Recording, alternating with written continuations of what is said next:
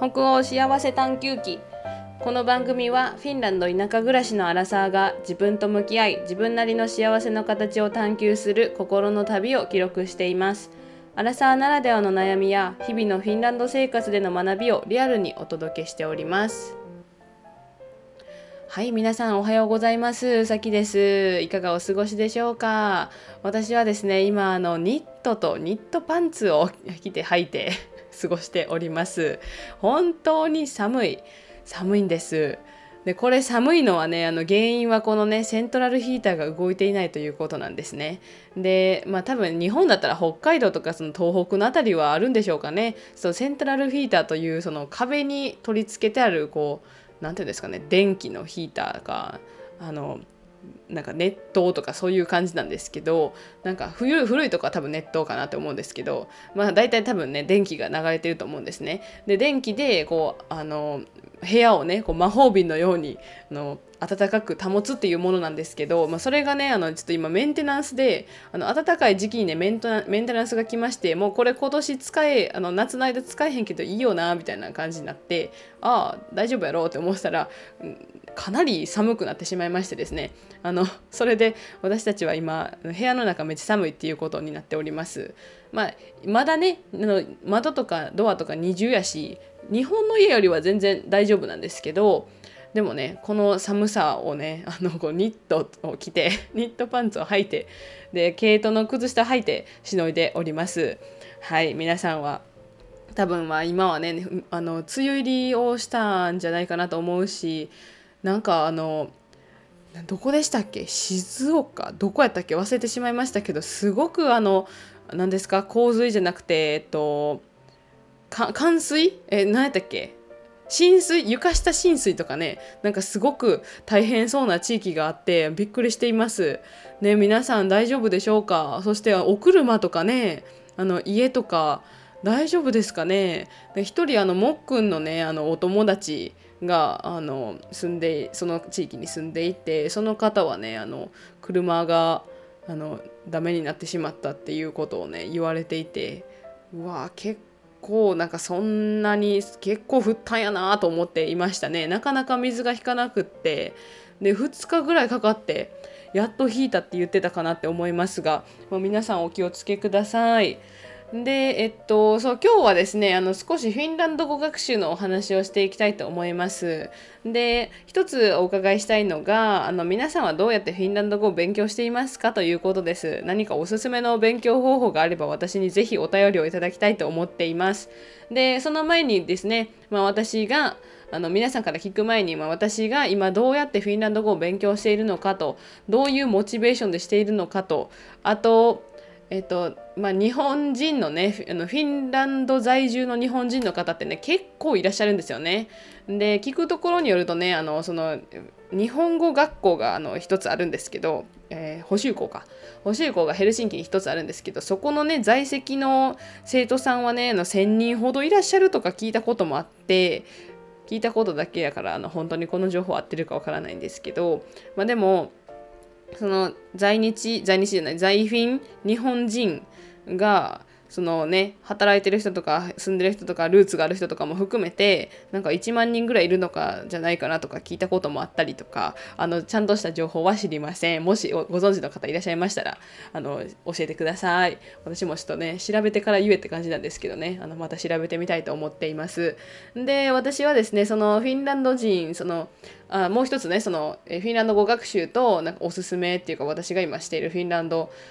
語の学習方法モチベーションそしてそのね在に在フィン日本人がよくそのねたどる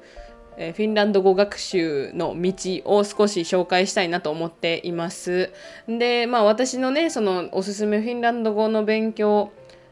とえー、それに絡んで、まあ、今回のトピックが勇気を出したらちょっぴり自信につながった話というテーマでお送りしていくんですけれどそれにもつなげていきたいと思っています。順番ちょっと前後するかもしれませんがあのはい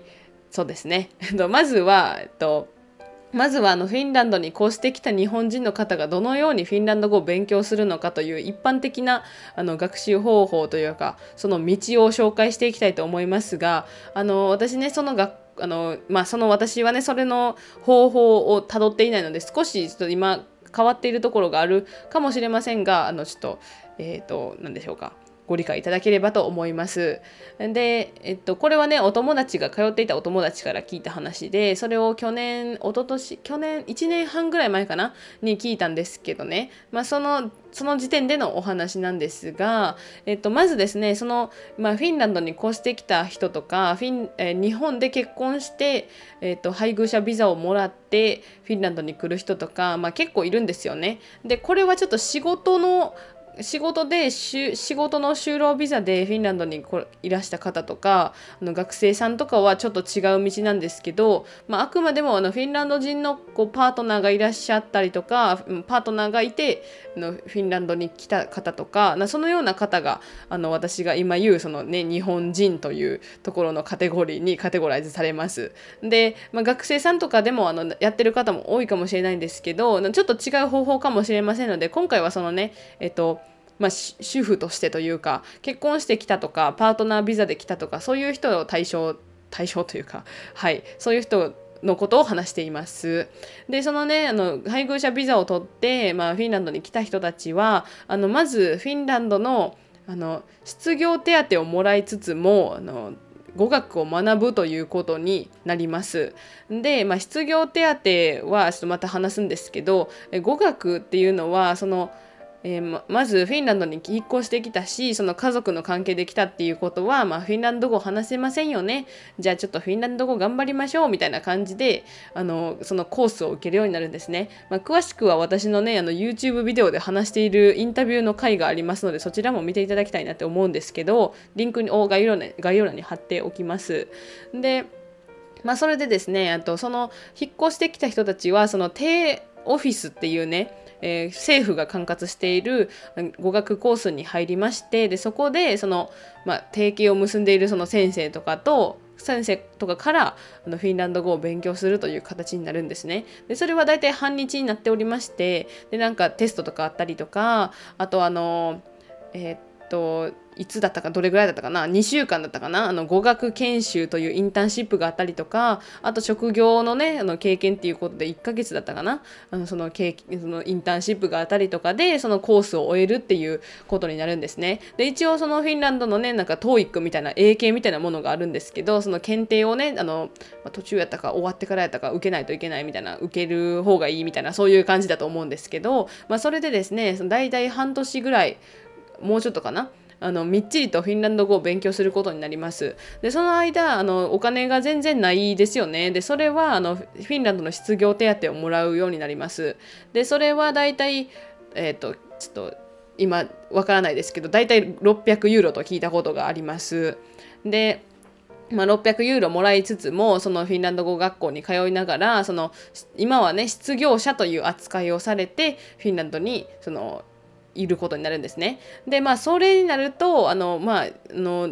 何でしょうか一日中フィンランド語を勉強するっていうか、まあ、半年半半日学校に行ってで結構宿題も多いからそのそれまたねあの終わってからはずっと宿題をするとかなんかそういうことになるんですけどまああのそれが大体の流れになるんですね。でまあ私はそれにちょっとまあ行けなかったということがありまして、まあ、ちょっとこれもまたまた話すと長くなってしまうので省略しますが私は行くチャンスがありませんでした。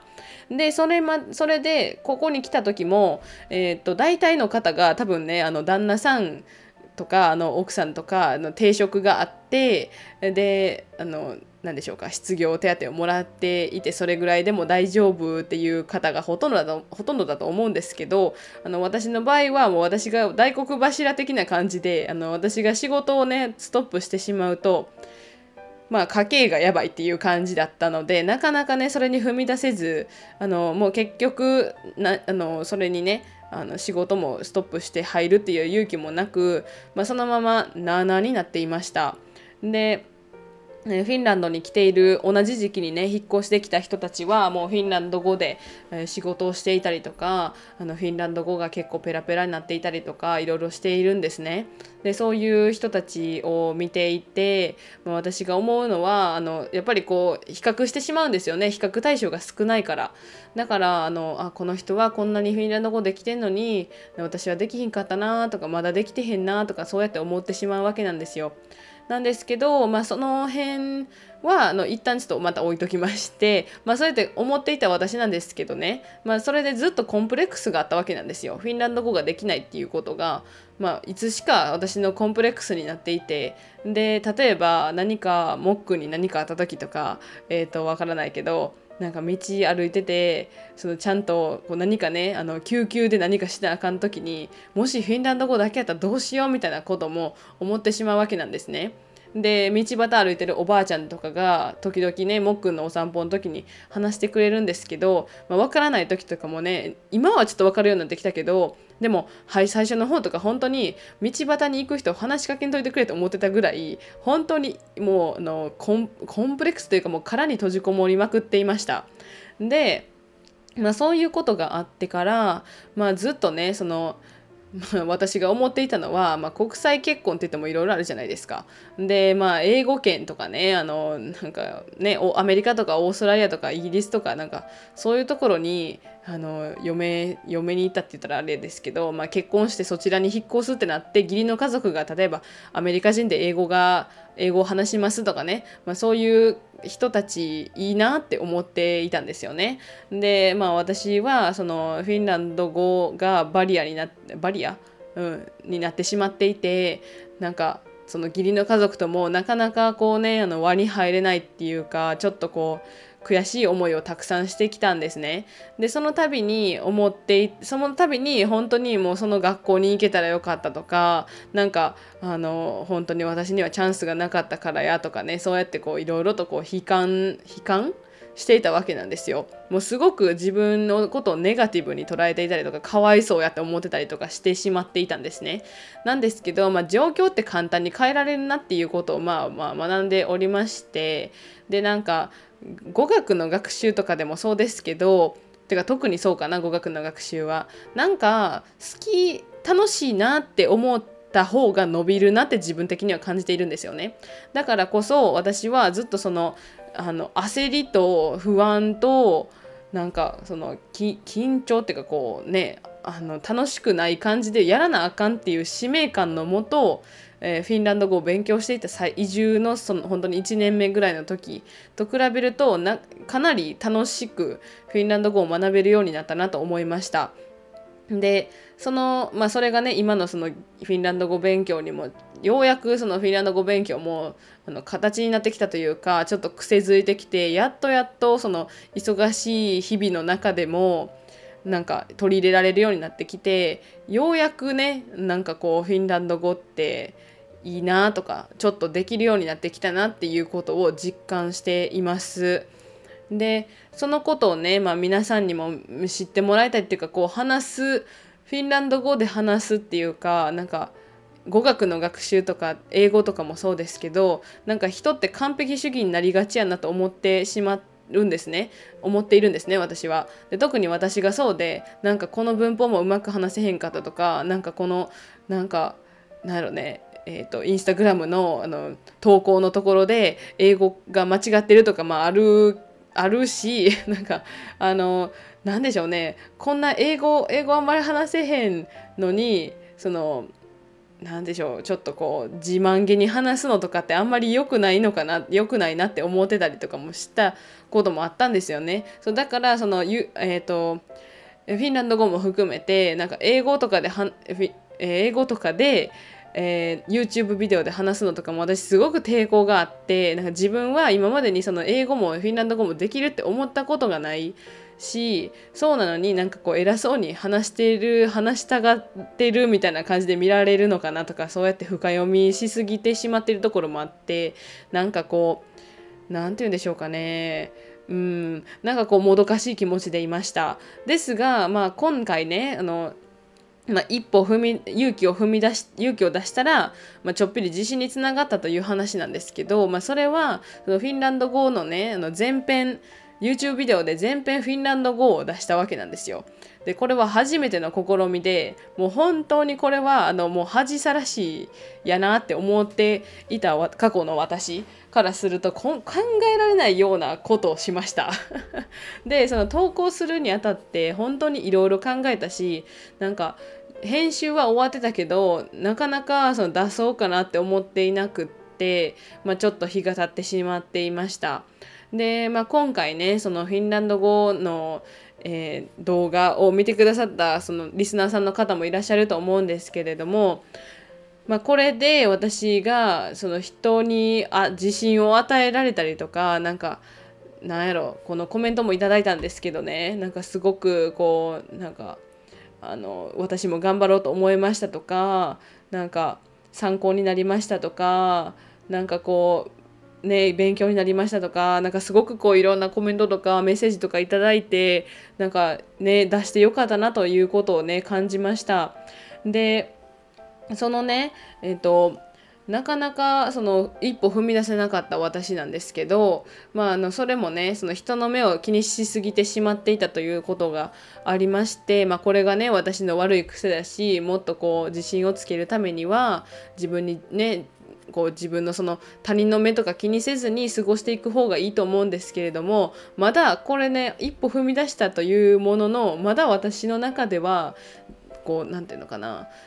自信がつけきれられてないなって思うこともまあもちろんあるんですよね。もう自信がめちゃめちゃつきましたと思ってこうもう今自信がないなんていうかな自信しかないですみたいな感じでもないんですよね実際のところ。なんですけど、まあ、でもそれでもこの私が、えー、こうやってね何か発信したことでこのね勇気を出して発信をしたことで誰かしらの役に立ててるなっていうことはあの少なからず感じることができて本当にあの違う違う景色というかなんかあの何て言うのかな一歩踏み出してよかったなと思えるきっかけとなりましたでこういうことっていろいろあると思うんですよねで私の場合はこの YouTube 配信をしてたりとかポッドキャスト配信をしているとかそういうことから、まあ、結構見えやすいなと思うんですけど、まあ、この私生活にもいろいろありまして私はずっとそのあのフリーランサーとかのコミュニティにね属そうか迷っていた時期がね34ヶ月あったんですね。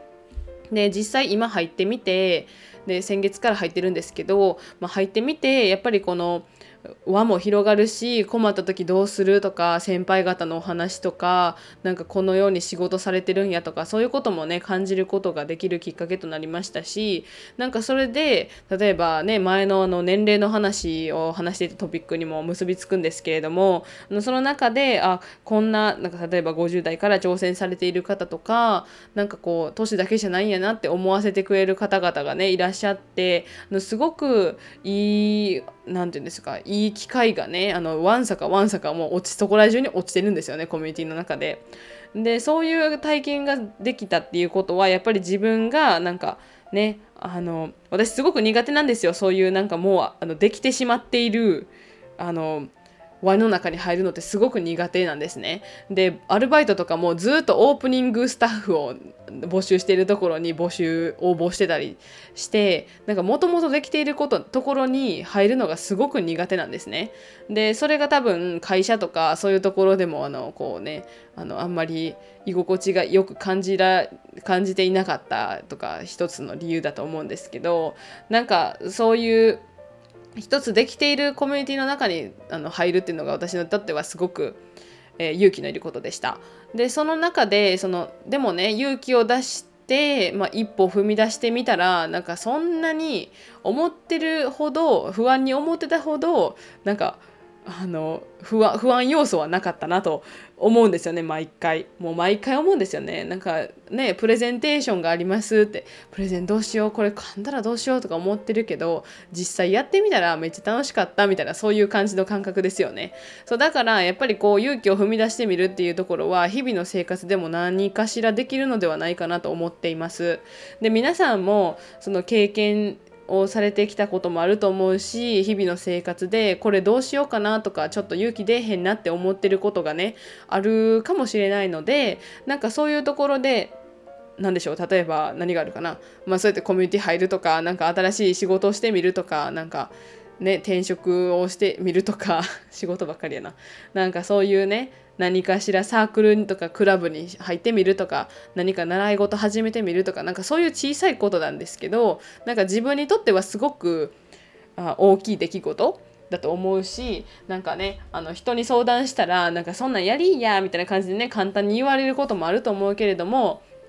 でも自分の中ですごく葛藤しているものってあると思うんですよね。そうだからそういうものをなんかこう私のき私のね行動してこうちょっとだけ勇気が出ましたよという自信につながりましたよというお話を共有することで何かしら感じてもらえたりとか何かしらもしかしたら行動にねこう移してもらえるきっかけとなるかなと思ったのでこの話をシェアすることにしました。なんかねつな自信につながるのもあるしなんかあの実際にその聞いてくれ聞いてくれていたあのなんかこの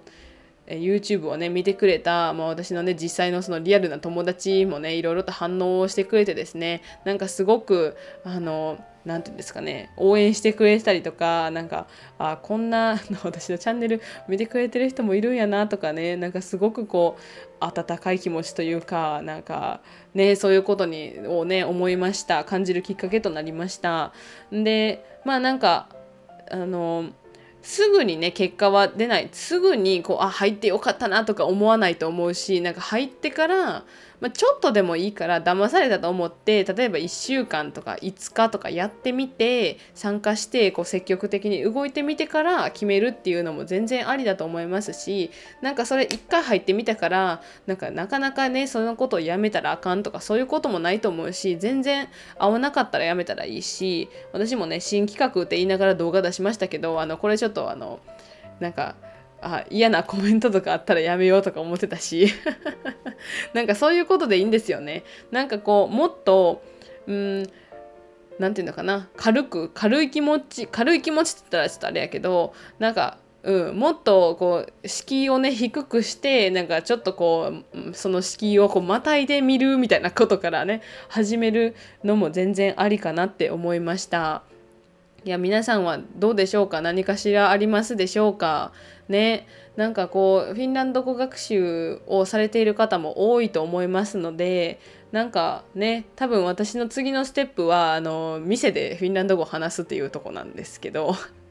まあ次もねそのステップが達成できたらあのここでお知らせをしようかなと思っています。まあ、では最後にね私が今しているフィンランド語学習をしてこの今回のエピソードは終わらせたいと思っております。で私はですね、まあ、今すごくあのまあ、フィンランド語をねあの勉強するにあたって、